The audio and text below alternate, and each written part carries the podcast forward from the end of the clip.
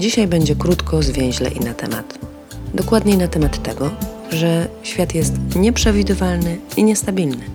A im więcej oglądamy telewizji i słuchamy wiadomości, tym bardziej jest niestabilny. Jak mówią nam, że wszystko jest pod kontrolą, to kłamią, bo przecież to niemożliwe. A jak mówią, że sytuacja jest niestabilna, to nic nowego. Przecież nigdy nie była stabilna. Świat już taki jest ze swej natury zmienny, niestabilny i nieprzewidywalny.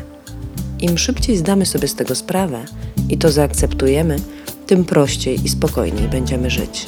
Niepewność i nieprzewidywalność to są właściwie jedyne pewne rzeczy w naszym życiu. To przecież niecodzienne sytuacje często tym życiem kierują. To tak jak w filmie Kieślowskiego Przypadek. Wystarczy, że nie zdążysz na pociąg i wszystko może potoczyć się zupełnie inaczej. Przypomnij sobie te dziwne, nieprzewidywalne momenty w swoim życiu. Jak poznałeś partnera, jak zgubiłeś drogę w obcym mieście albo kraju, albo jak podróż z pięciu godzin wydłużyła się do pięciu dni. Co to zmieniło w Twoim życiu? Czy mogłeś to zaplanować albo kontrolować? Usiłowanie trzymania w dłoniach wszystkich linek kontrolujących własne i innych losy jest strategią z góry skazaną na niepowodzenie. Dużą stratą energii. Wykorzystaj ten czas i energię, jaka została ci dana. Mój dziadek oszczędzał piękny płaszcz i nie zakładał go prawie nigdy, bo to płaszcz na specjalne okazje. Wiecie, jak to się skończyło. Nie zdążył go założyć, choć okazji miał wiele. Ludzie oszczędzają oprócz płaszczy też czas. Pytanie tylko na co? Co z nim robią z tym czasem? Czy to jest Netflixoczas, czy może życioczas? Nie oszczędzaj się na specjalne okazje. Nieprzewidywalność to jest to, o co chodzi, bo każdy dzień może być specjalną okazją. Spodziewaj się niespodziewanego dobra, masy tych wszystkich małych rzeczy, niespodzianek życiowych, których często nie zauważamy, bo myślami jesteśmy w pracy, przyszłości, Martwimy się o to, czy za 20 lat ZUS wypłaci nam emeryturę, a zupełnie nie mamy na to wpływu.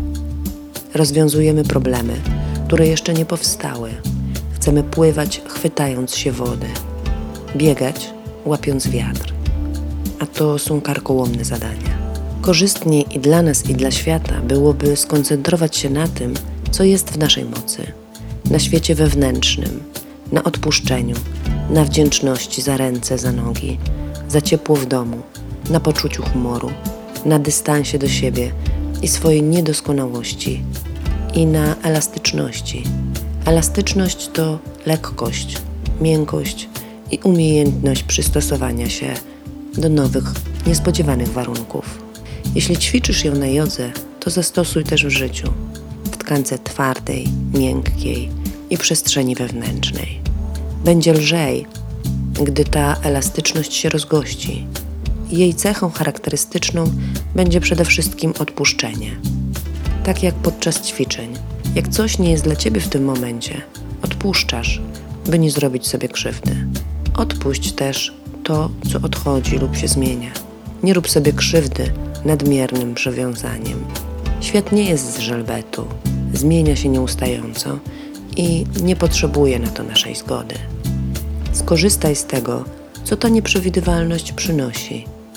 Warto próbować. Najwyżej się uda. Ciałko.